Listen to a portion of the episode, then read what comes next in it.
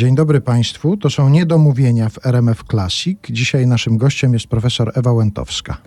Witam Państwa, witam Pana. Zastanawiam się, ja wiem jak zabrzmi to pytanie, ale muszę je zadać na początek. Czy zdarza się Pani tęsknić za magistrem? Nie. Ale już wyjaśnię.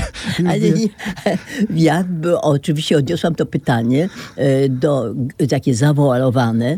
Czy pani tęskni za młodością? Nie do końca. Chodziło mi o ciężar tytułu. To znaczy, czy pani czasem się nie marzy taka sytuacja, Boże, gdybym ja była po prostu magistrem, a nie A nie, profesorem? nie, nie. Wie pan, o co to, to nie. Odpowiadając na to pierwsze pytanie w mojej wersji, ja wcale nie tęsknię sama za sobą z lat młodości, dlatego że ja bym w życiu nie oddała tego, co ja mam w tej chwili w głowie i doświadczenia. Jakkolwiek y, mój PESEL mnie cieszy również z innych względów. Ja po prostu nie jestem już w tej chwili za nic odpowiedzialna. A to dla osoby, która 60 lat pracuje w prawie, w tej chwili brzmi rzeczywiście kusząco. Więc, że ja za to wszystko już nie określę tego jednym słowem, nie odpowiadam żadną miarą, cieszy mnie bardzo ten mój PESEL.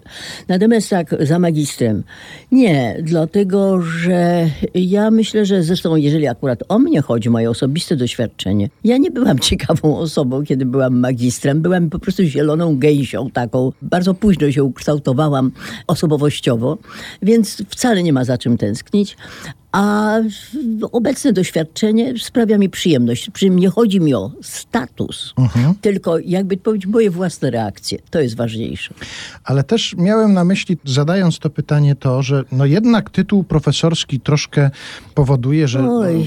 ludzie zachowują się inaczej w stosunku do profesora. Ja Boją się. nie mam, ja zupełnie, to nie jest, nie jest kokieteria.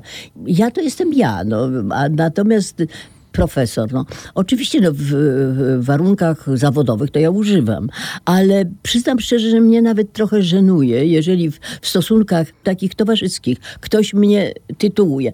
Pani wystarczy, natomiast jednej rzeczy nie cierpię. Kiedy przy różnych okazjach biznesowych, y, w sklepie i tak dalej, ktoś mi zafunduje Pani Ewo. Ja wtedy się robię dzika. Ale znowu, dlaczego? Nie wiem, czy Państwo wiedzą, że w swoim czasie szkolono dawniej milicję, obecnie nie wiem, czy policję też tak się kształci, żeby na przykład, kiedy sprawdzają prawo jazdy albo mają jakąś inną tego typu okoliczność, delikwenta lekuchno onieśmielili, właśnie traktując w ten sposób. Oj, nieładnie, pani Mario. Oj, panie Arturze, jakże tak można? Zechce pan podać ten dowodzik.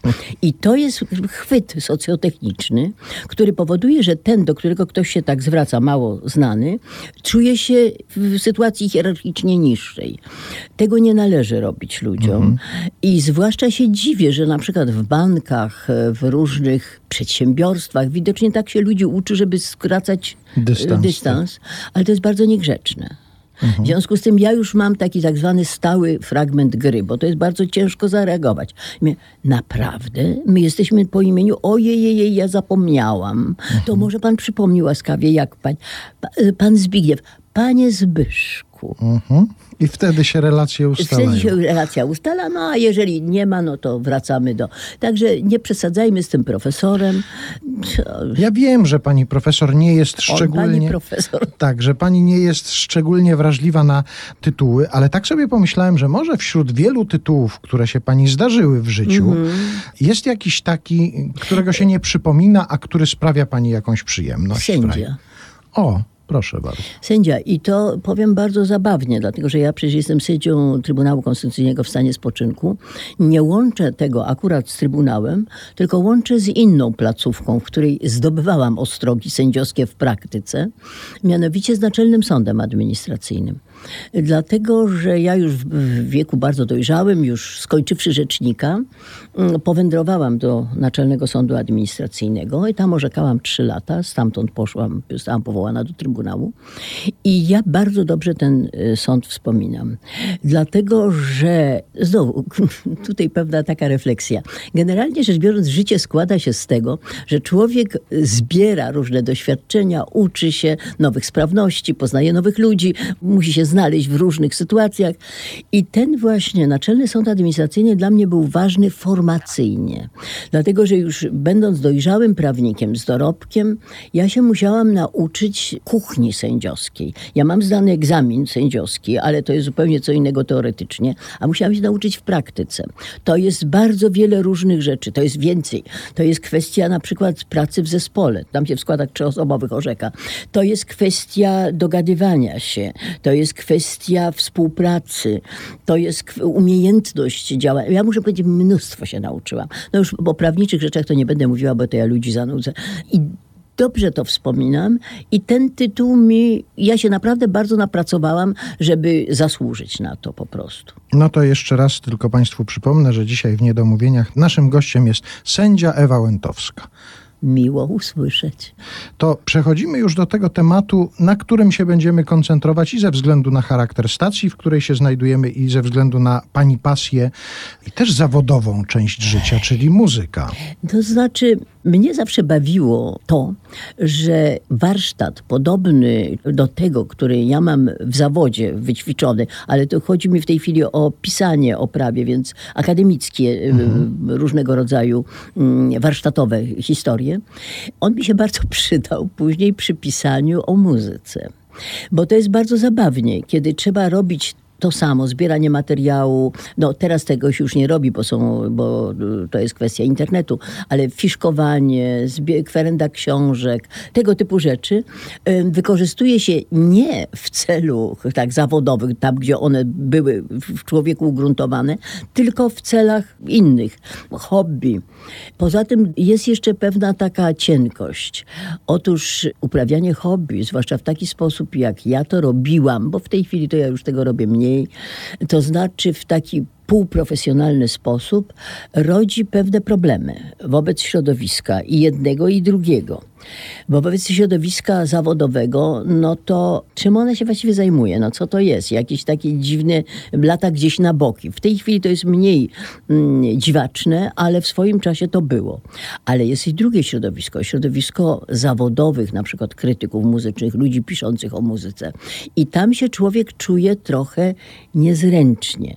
Ja na przykład zawsze bardzo dbałam o to, żeby znaleźć sobie niszę, tą, w której mój sposób uprawiania, zajmowania się muzyką jest y, właściwy mnie i moim możliwościom. I to się związało z tym, że y, z moim już nieżyjącym mężem mieliśmy sporą płytotekę i nasza kolekcja dotyczyła przeważnie kwestii interpretacyjnych, więc to jest po prostu zbiór porównywania, interpretacji itd. Tak I ja nigdy nie siliłam się na to, żeby udawać nawet, że to jest jakieś, no powiedzmy, muzykologiczne y, uprawianie y, pisania o muzyce. Nie, ja tego nie umiem.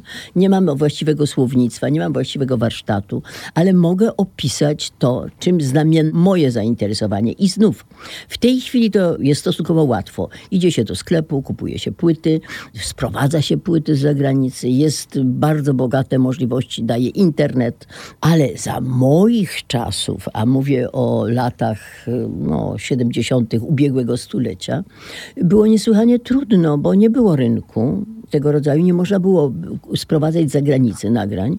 Więc jeżeli człowiek coś miał oryginalnego w drodze wymiany czy jakiegoś prywatnego importu, był również atrakcyjnym partnerem dla fachowców z radia na, y, ludzie zajmujący się zawodowo chętnie korzystali, a ja i myśmy też chętnie ten nasz zbiór udostępniali. Ja bardzo dobrze pamiętam no, osobę, która akurat w tych murach, właściwie to nie są mury, no ale w tym, w tym otoczeniu powinna być wspomniana, Jana Webera. Mhm. z którym byliśmy zaprzyjaźnieni i który jest wielką postacią polskiej i publicystyki muzycznej i dziennikarstwa w ogóle. On bardzo często i chętnie korzystał też z naszych zbiorów i więcej, on wpłynął na ukształtowanie tych zbiorów, dlatego że jak on na przykład mówił, że jest jakaś ważna płyta, dobrze byłoby ją mieć, no to myśmy się zdobowali na to, żeby ją sprowadzić mhm. albo kupić za granicą. No i tak właśnie było. Niestety jego śmierć y, to skończyła tę złotą epokę w w Polskim Radio. I pamiętam właśnie, że kiedy odchodził, to myśmy akurat y, dowiedzieli się o jego śmierci, wracając z zagranicy, gdzie żeśmy nakupowali płyt, między innymi z jego rekomendacji. No i ja pamiętam takie nasze westchnienie. No, ty popatrz, no, to mówię do męża, no tak, e, nie będzie z kim posłuchać. Szkoda. Książka, która ukazała się na pani jubileusz, nosi tytuł Człowiek, muzyka, prawo. Ja wiem, że to nie pani wymyśliła ten tytuł, nie, nie, ale zdaje się, że on jest y, to w znaczy, porządku. To znaczy, wie pan co, w tym wypadku y, rozumiem, że y, moi przyjaciele, ponieważ mówi pan o książce, która była dla mnie niespodzianką, i która trochę tak, zdaje się, ci, którzy ją wymyślili, trochę się obawiali, jak ja to przyjmę. W związku z tym dali tytuł tak zwany bezpieczny. Mhm. Ten człowiek, muzyka i prawo, wie pan, to przypomina, jak w Szwejku jest taka anegdota, jak wymyślić nazwę dla, atrakcyjną nazwę dla materaca, której mhm. się sprzedaje, taką handlową. No i wygrało hasło materac z trzech części. No więc w moim wypadku ten człowiek, muzyka i prawo ma też trzy części i jak powiadam, jest to tytuł bezpieczny, a e, wdzięczna jestem moim przyjaciołom, że się nie silili na jakieś e, strasznie wymyślne mm, i poetyckie tytuły, bo byłoby to takie trochę krępujące dla mnie. I tu może takie trochę wyjaśnienie dla Państwa, którzy nas słuchają. Otóż jest taki zwyczaj w świecie akademickim, że profesorom, no jak są już w pewnym wieku, e, robi się księgi pamiątkowe. No niektórym to nawet po kilka razy, bo tam jak prawda mają 70 lat, 75, 80, no, z różnych okazji. Ale ja powiem szczerze, mimo że kilkakrotnie się do tego przymierzano, ja nigdy nie chciałam mieć księgi pamiątkowej. Dlaczego? Pomyślałam sobie, że byłoby mi bardzo przykro, jeżeli bym e, sobie musiała wyobrazić sytuację, w której ktoś ze środowiska, do którego się zwrócono o taki aport do księgi, e, no musiałby, o rany boskie, wypada, żebym coś napisał do tej Łętowskiej, a mnie się nie chce, pomysłu nie mam, czasu nie mam. I ja powiem szczerze, między innymi z tego względu nigdy sobie żadnej księgi nie dałam zrobić. Ta księga, o której Pan wspomniał, to jest y, inicjatywa prywatna moich przyjaciół, więc ja mam tylko nieśmiałą nadzieję, że ponieważ to są rzeczywiście wszystko osoby bliskie, że nikt nie jęczał w ten sposób, jak powiedziałam. Nie jestem całkiem pewna tego, co do Pana, dlatego że oni się do Pana zwrócili, Pana wiersz na moją cześć, rzecz jasna. Tak Otwiera tę księgę. No i wie pan co, jak ja sobie to przeczytałam, sobie pomyślałam tak, no widzę oczami duszy, Andrusa mówi, o rany boskie, muszę zrobić rymowankę, będzie w księdze Łętowskiej. I tak sobie myślę, czy ja nie wpadłam z deszczu pod rynnę. Nie, nie, nie, to zapewniam panią, że nie bardzo jęczałem. Jeżeli jęczałem, to zastanawiając się, o co ja mogę zahaczyć, żeby te trzy hasła się pojawiły, człowiek, muzyka, prawo i wybrnąłem no. z tego Pan wybrał bardzo ładnie. Ja mogę, ja mogę Państwu powiedzieć, jak wybrał. Wybrał bardzo zręcznie. Napisał taki wierszyk, który dzieje się w Czechach. On się zaczyna tak. Mieszka mecenas Otto w Kralupach nad Wełtawą. Mecenas Otto ma motto człowiek, muzyka, prawo. Jest szanowaną personą, w Kralupach to postać znana, a mieszka w domu, gdzie pono nocował Bedrzich Smetana.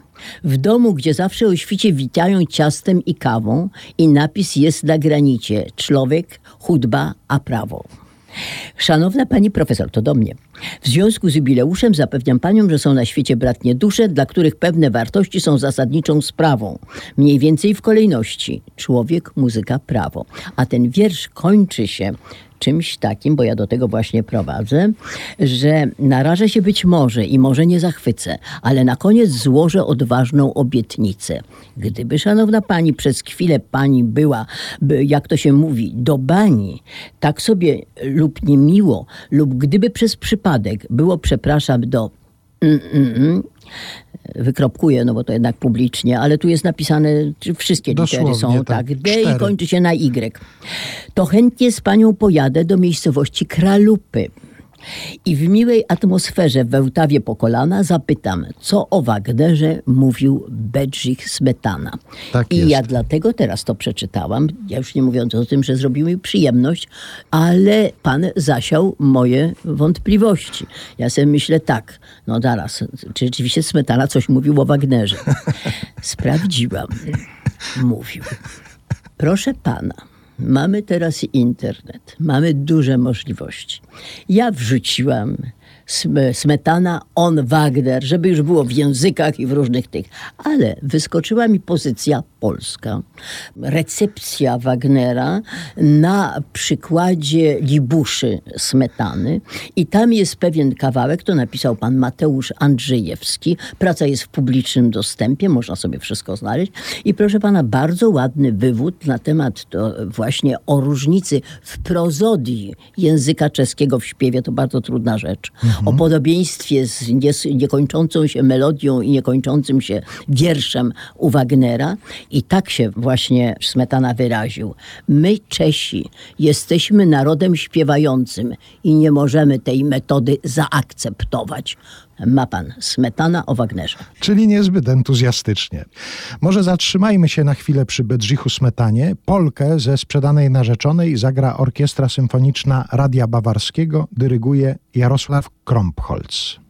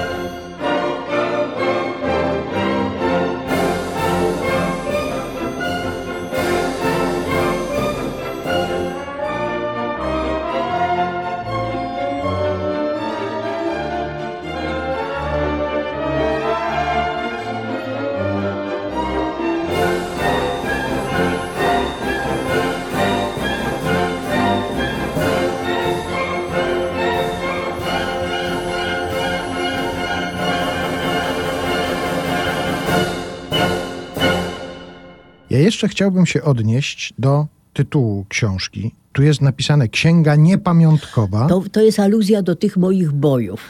To jest o aluzja... to, żeby nie było tak, księgi pamiątkowej. Tak, dlatego, że ja powiem szczerze, że ja kilka razy zrobiłam takiego głupiego psikusa tym inicjatorom różnych pomysłów. No bo zaczęli coś robić.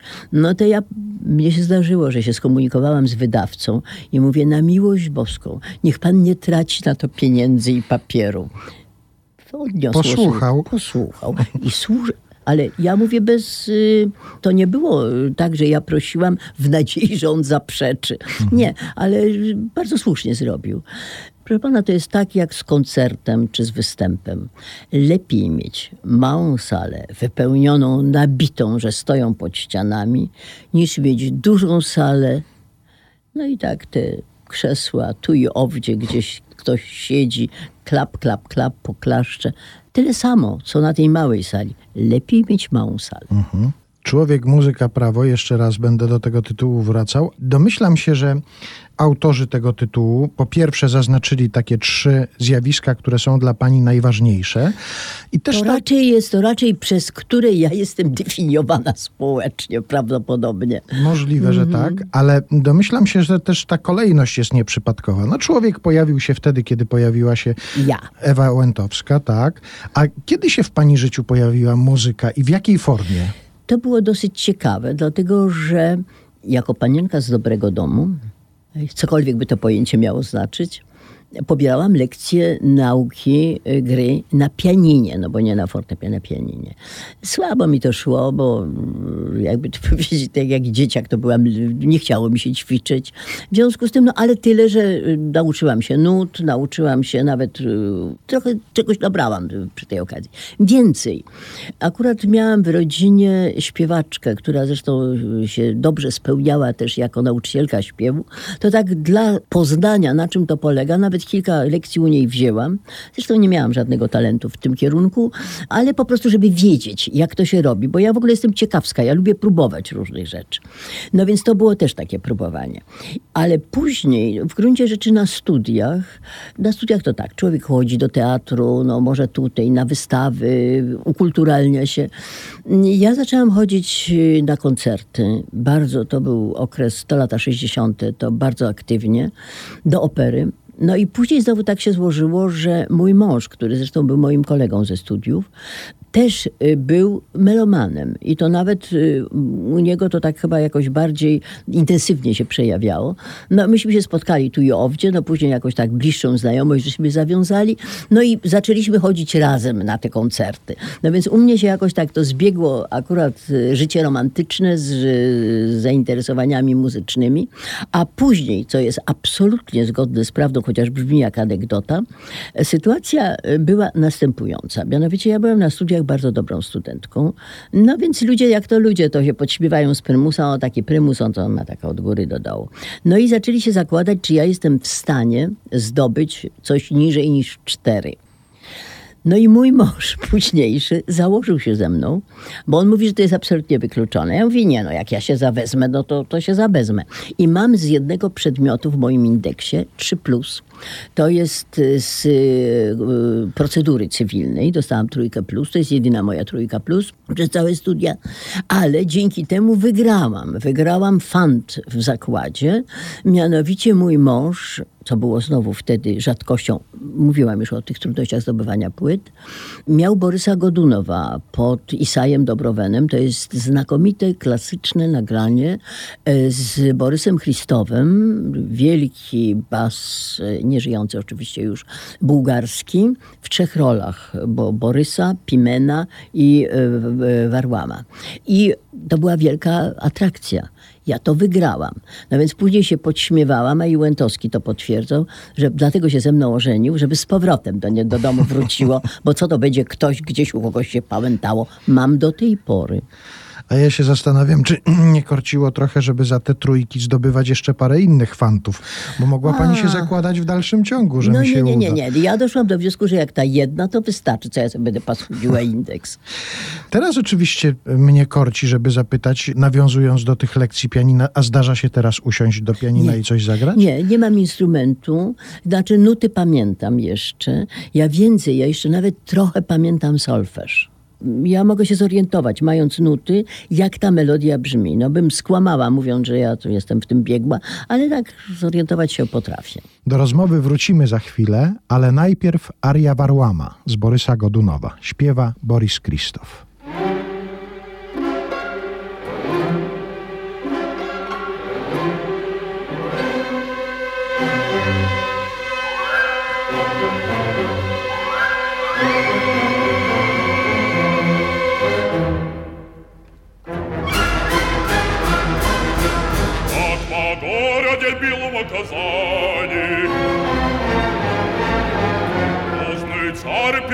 пировал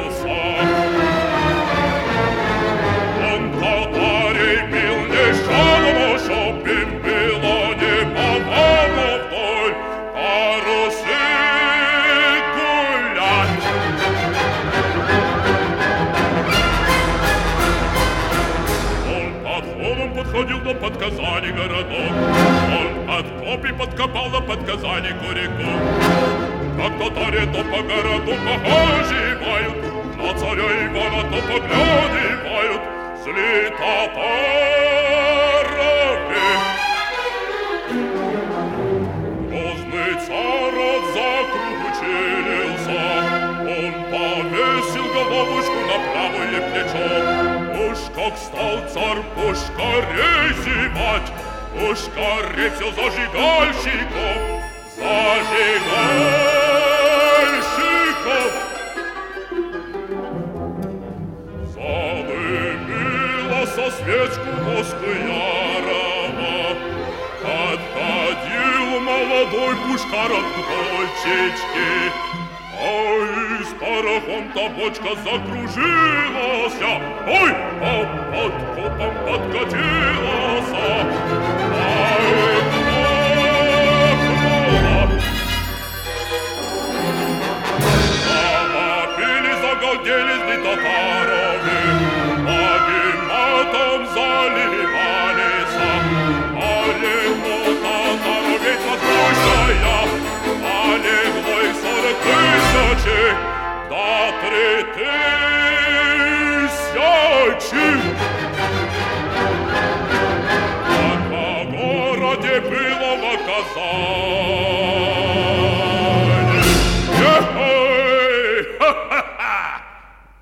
Ewa Łętowska dzisiaj u nas w Niedomówieniach w RMF Classic.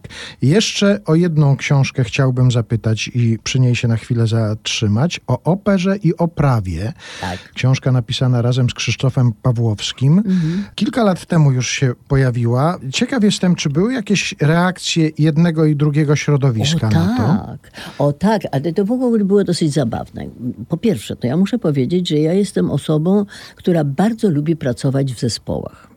Więc ja mam na w dorobku już nawet jakieś takie kwintety i w ogóle takie grupowe rzeczy, ale y, duetów to ja mam bardzo dużo. Ja sporo też pisałam z moim mężem, już nieżyjącym.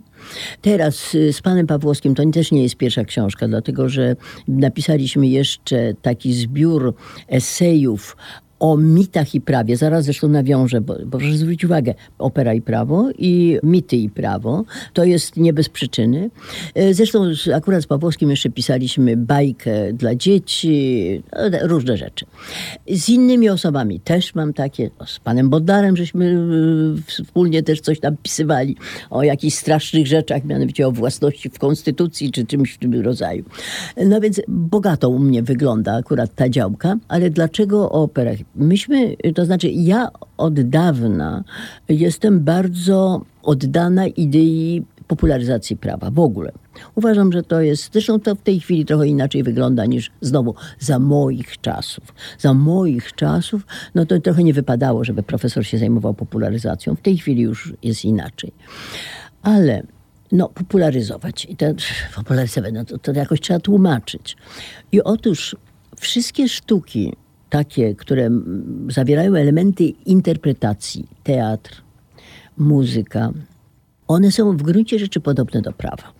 Dlatego, że prawo ma też no, niejako takie dwie warstwy. Prawo jest czymś, co powstaje w tej chwili za naszych czasów jako akt y, prawa ustanowiony przez parlament przede wszystkim, ale przecież na tym narasta jeszcze interpretacja. Co więcej, to nie jest tak, jak ludzie sobie czasami myślą, że to jest, powinno nie być żadnego miejsca dla interpretacji, bo to wszystko powinno być ścisłe i jasne. Nie. Prawo staje się poprzez interpretację i to musi być, dlatego że w przeciwnym razie prawo będzie tak jak za przeproszeniem taki gorset, taki żelazny, który nie daje w ogóle odetchnąć. Tortura raczej. Nie chcę znowu tego wątku akurat tutaj, chociaż to jest fascynujący problem, rozwijać, ale zmierzam do tego, że yy, jeżeli y, teatr, jeżeli mity, które prawda mają wiele wersji, wiele różnych, one żyją poprzez interpretację, tak samo prawo żyje poprzez interpretację. W związku z tym nam się wydawało z, z moim współautorem, że jeżeli my zaczniemy wyciągać te różne podobieństwa, jeżeli chodzi o medium między mitami i prawem, i między prawem i operą. Przy czym to nie o to chodzi, że w libretto jest o prawie, czy są jakieś wątki, ja nie wiem, tam sędzia w operze albo coś takiego. Nie, ale na przykład, że to jest dzieło zbiorowe. Prawo. Prawo nie jest tylko efektem tego, co zrobił ustawodawca, ale jest efektem również tego, co robi praktyka sądowa, co robi praktyka kancelaryjna, adwokacka i tak dalej, i tak. I trzeba to brać pod uwagę. Ma to mnóstwo różnych konsekwencji. Ludzie nie umieją się w związku z tym na przykład pytają, gdzie to jest napisane. Powinni inaczej napisać. Jaki jest standard prawa? No więc te wszystkie uwarunkowania, modalności, y, specyficzności, no, nam się wydawało, że warto to robić i to powstawały. Te obie książki o mitach i prawie i o operze prawie jako eseje, felietony, umieszczane najpierw w czasopiśmie prawniczym. Mieliśmy błogą nadzieję, że może zainteresuje trochę sędziów, trochę prawników. Ja jako osoba z większym doświadczeniem pisarskim wiedziałam, że to trzeba dużo poczekać, zanim jakaś, jest przesunięcie w czasie, reakcja będzie. Mój współautor o mniejszym doświadczeniu był strasznie niecierpliwy. Czy ktoś coś powiedział? Mhm. Czy gdzieś o czym napisano? A czy, czy może coś wiesz? Ja mówię, czekaj spokojnie. Myśmy się doczekali bardzo ładnych reakcji i środowiskowych, i recenzyjnych, i jakiegoś takiego zainteresowania, no, że ktoś przychodził i mówił, że, że to zrobiło na nim dobre wrażenie. Także z tego punktu widzenia ten pomysł się spełnił. No tylko tak jak każdy pomysł, no, ma początek, ma rozwinięcie i ma koniec. Pani powiedziała o tym, że zajmuje się Pani popularyzacją prawa. Tak. A czy to w drugą stronę też miało zadziałać, czyli popularyzować operę na przykład? No, wśród prawników. No właśnie. Oczywiście, że tak. A to ja nie jestem taka oryginalna znowu w tym zakresie, dlatego że to jest zabawne, ale opera ma bardzo wielu fanów wśród bardzo wybitnych prawników. Ja już nie wspomnę o tym, że mm, można znaleźć i nawet same książki powstają o prawnikach, którzy jednocześnie uprawiali czy muzykę, czy śpiew, bo to też inny problem. Ale na przykład teraz mm, bardzo wybitna, niedawno zmarła, sędzia z Sądu Najwyższego Stanów Zjednoczonych, Ruth Bader Ginsburg była ogromną fanką operową, do tego stopnia, że mm, nawet występowała jako cameo, czyli jako w takiej rulkach, czy malutkich, czy niemych w operze. I tutaj jest coś ciekawego. Dlatego, że również niedawno zmarły jej kolega, Antony Scalia, też był wielkim miłośnikiem opery. I ta opera ich jakoś jednoczyła jako silną grupę operową w Sądzie Stanów Zjednoczonych. Tyle że Ruth Bader Ginsburg była liberałką. Była osobą, no nie powiem, że o lewicowych poglądach, bo to może za dużo powiedziane, ale na pewno o poglądach bardzo liberalnych. Natomiast Scalia to był człowiek z gatunku, no beton przy mnie to sitko. Tyle tylko, że był y, bardzo inteligentnym człowiekiem, bardzo dobrym prawnikiem i to wszystkich dziwiło, dlaczego oni sobie, krótko mówiąc, do oczu nie skaczą. Dlaczego mówią o sobie dobrze. Ba, bywało, że gdzieś razem bywali.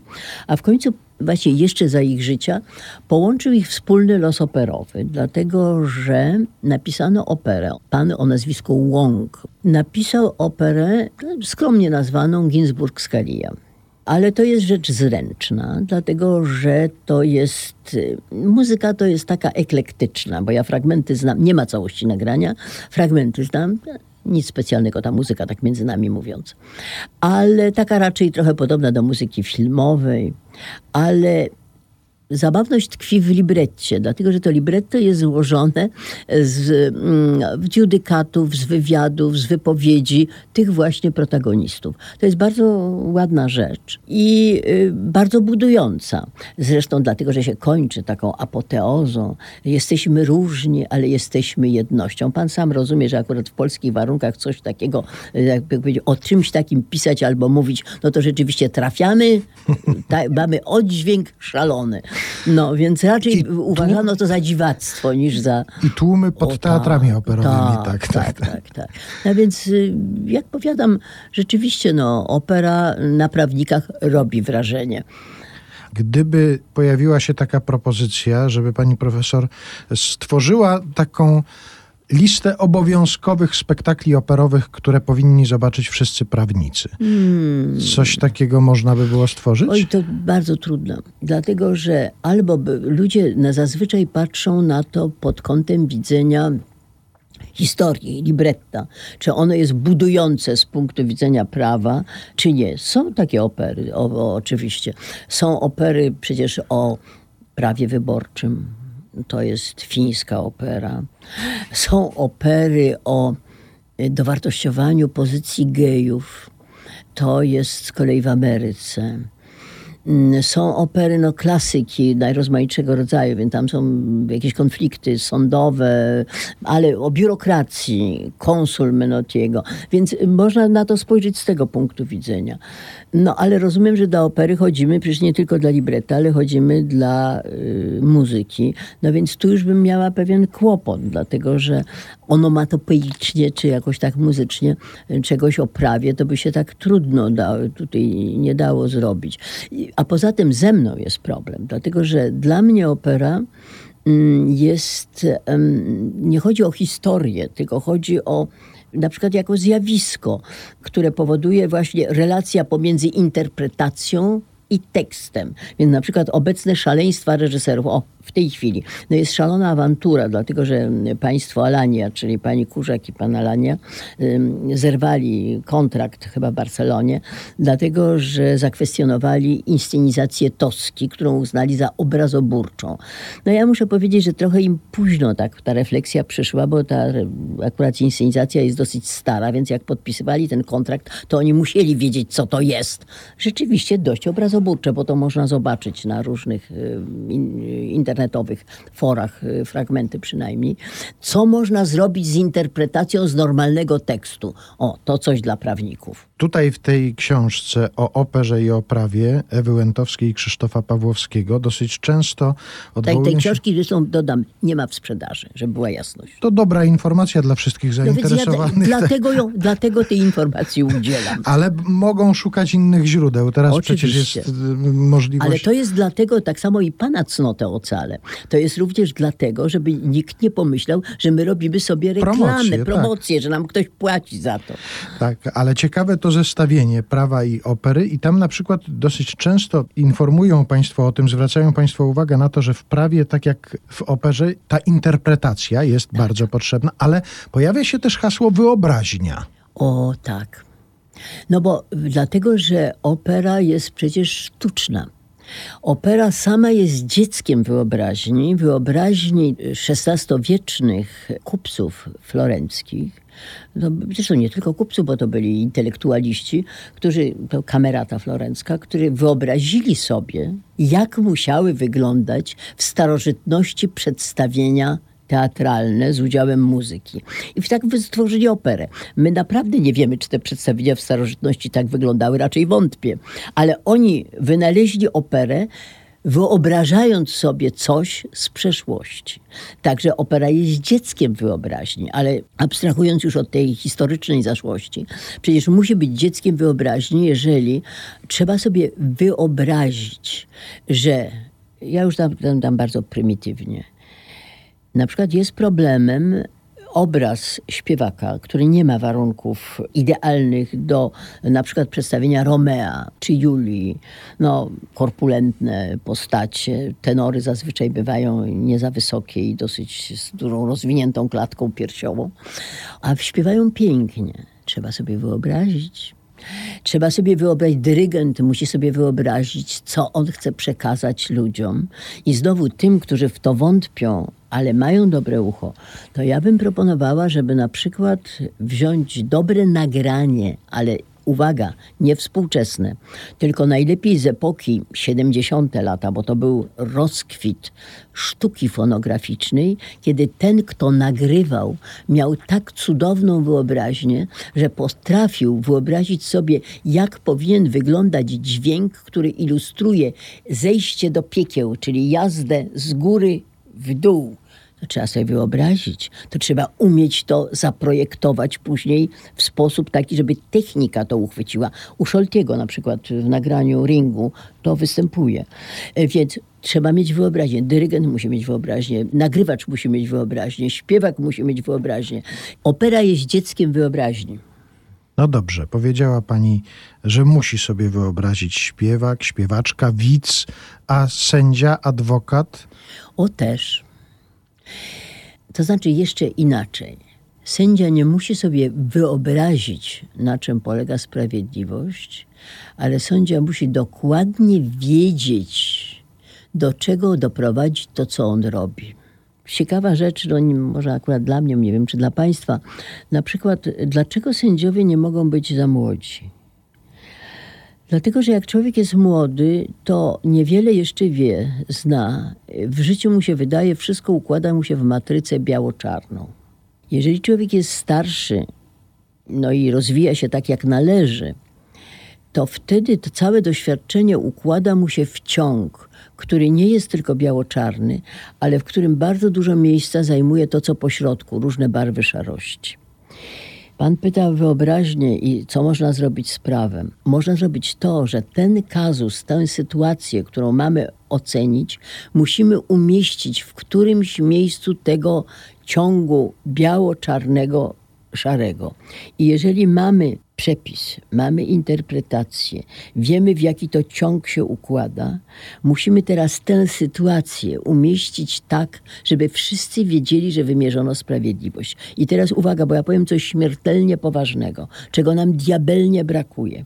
W Polsce tego, o czym ja w tej chwili mówię, że to trzeba umieścić sytuację w ciągu, który tworzy prawo plus interpretacja, to nawet sądy czasami nie wiedzą. I sądy wypisują w uzasadnieniach, jakie jest prawo, czego ono wymaga, natomiast nie potrafią w czytelny sposób wyjaśnić, dlaczego tę sytuację umieściły w tym, a nie innym punkcie, powiedzmy, tego całego ciągu. Tyle ma być kara, a nie, nie nieco innego. Jeżeli jest orzekanie na przykład o ważności wyborów, takie i takie uchybienia, które dostrzeżono, one wpływają albo nie wpływają, że one mogą być tolerowane albo nie mogą być.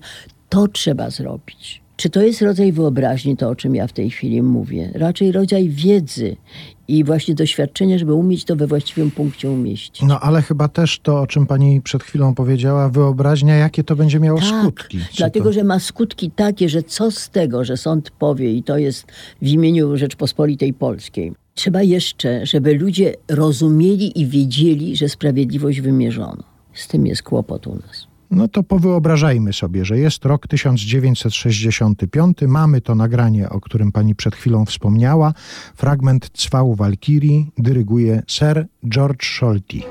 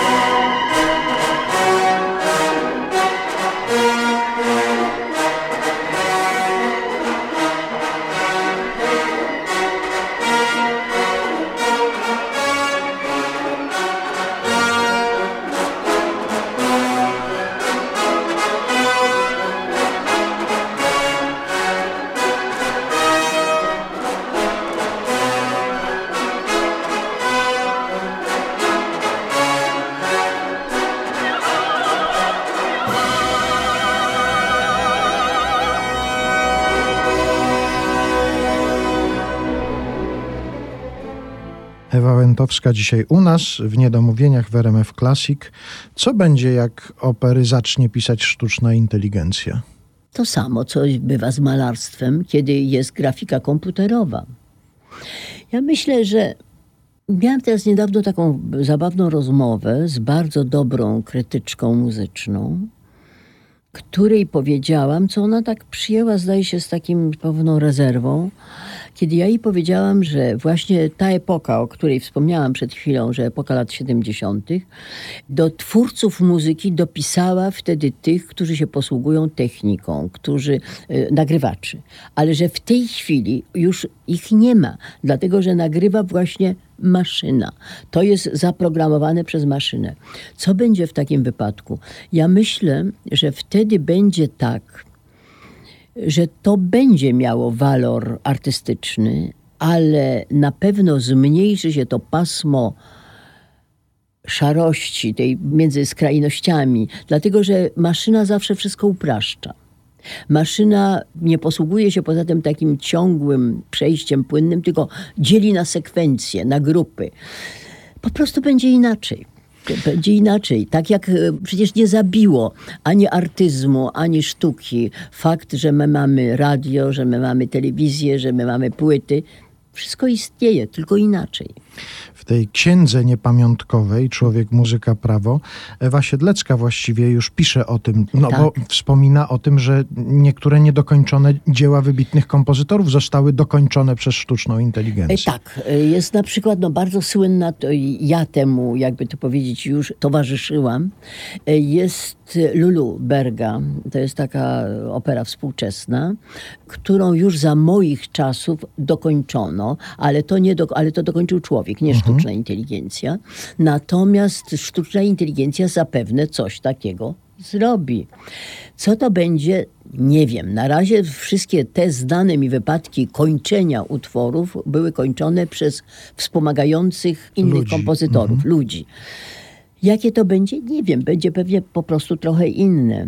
Przecież y, rzeczywiście to są olśniewające eksperymenty, kiedy na przykład już w filmach grają aktorzy, którzy już dawno nie żyją, a których odtworzono cyfrowo. Myślę, że podobnie będzie z muzyką a licho wie, co to będzie. Ale nie słychać jakiegoś pesymistycznego e, Oj, przewidywania całe w pani życie, głosie. Nie, dlatego, że przecież życie po prostu polega na tym, że wiemy, że będzie, ponieważ było. Natomiast będzie po prostu inaczej, a my, o wyobraźni pan mówił. No moja wyobraźnia aż tak duża nie jest, żebym mogła sobie to wyobrazić, co będzie potem. To jeszcze wróćmy do tego, co było kiedyś. Na okładce Księgi Niepamiątkowej są różne zdjęcia. I A na są... przykład zwróciło moją uwagę zdjęcie z wędką. Ma pani A jakieś tak. osiągnięcia o, w mam, wędkarstwie? Proszę pana, mam. To zdjęcie pochodzi, jeżeli ja dobrze pamiętam, z roku 60 chyba czwartego. No oczywiście zeszłego stulecia. I to jest zrobione wówczas, kiedy złowiłam, uwaga, 70-centymetrowego suma e, na kanałku żerańskim. To nie całkiem niedaleko Warszawy. Tam, gdzie kanałek żerański uchodzi do zalewu Wiślanego. Ale to była bardzo śmieszna też historia, dokładnie pamiętam. Żeśmy usiłowali na spinning z mężem coś złapać, niceśmy nie złapali, natomiast porwaliśmy wszystkie e, wędki i przypony nam. E, to przypon to jest taka część metalowa za błystką, a między żyłką, żeby ryba nie przegryzła. No i myśmy to wszystko pozrywali. I została nam ostatnia błystka, którą na supeł, za przeproszeniem, przywiązałam do wędki, no i zaczęłam spinningować. No i złapało mi się sum Mam fotografię, a jakże, 70-centymetrowy sum. Pamiętam jedno. Wyjmowałam go z wody w sposób absolutnie przeczący wszystkim zasadom reguł gry, bo nie podbierakiem, tylko rzuciłam wędkę i zaczęłam żyłkę wybierać rękami, co jest oczywiście niemądre i mogłam sobie ręce pociąć, bo mąż nie wierzył, że ja w ogóle cokolwiek złapałam w ten sposób. A drugie wspomnienie mam takie, że zrobiliśmy go w galarecie i nie mhm. był dobry. Mm.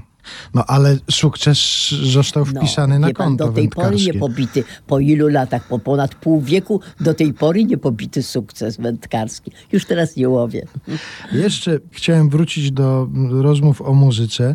Czy uważa pani, że to jest tylko po prostu frazes wymyślony, taki albo no, myśl, która może była szczytna, kiedy ona powstawała, a z życiem może mieć niewiele wspólnego. Czy pani zna kogoś, o kim można powiedzieć, że na nim się sprawdziło powiedzenie muzyka łagodzi obyczaje? Czy pani zdaniem muzyka rzeczywiście łagodzi obyczaje? Muzyka przede wszystkim, jeżeli człowiek się w nią zaangażuje, angażuje człowieka. Więc, przepraszam bardzo, ma mniej czasu na głupie, prymitywne myśli. No i to jest od tego się zaczyna. Więc po prostu muzyka jako element ukulturalnienia człowieka musi łagodzić obyczaje. Natomiast y, czy ja znam kogoś, kogo to ucywilizowało w taki sposób? No, nie znam ludzi aż tak dobrze, melomanów, żebym wiedziała, od czego ich ta muzyka odciągnęła. I nigdy się nie zastanawiałam, nawet jeżeli miałam znajomych, którzy mieli gwałtowne usposobienie, czy akurat ich kontakt z muzyką akurat to łagodził. Natomiast to jest prawdziwe, ale to jest właśnie chyba w tej płaszczyźnie, o której mówię. Ale ja myślę, że to jest piękne przesłanie tej naszej rozmowy. Niech się państwo zajmują muzyką, niech się państwo zaangażują w muzykę. czymkolwiek niech się zajmują na serio, poważnie i z satysfakcją dla siebie, a nie ulegać takiej albo prostakrynacji, albo właśnie, żeby nic nie robić i osuwać się akurat w jakieś, przepraszam bardzo, głupawą konsumpcję kolorowych gazet. O, to jest największy problem. Bardzo dziękuję. Ewa Łętowska, profesor, sędzia i wędkarka, jak państwo usłyszeli. Ongiś, ongiś. Dziękuję Państwu. Dziękuję bardzo.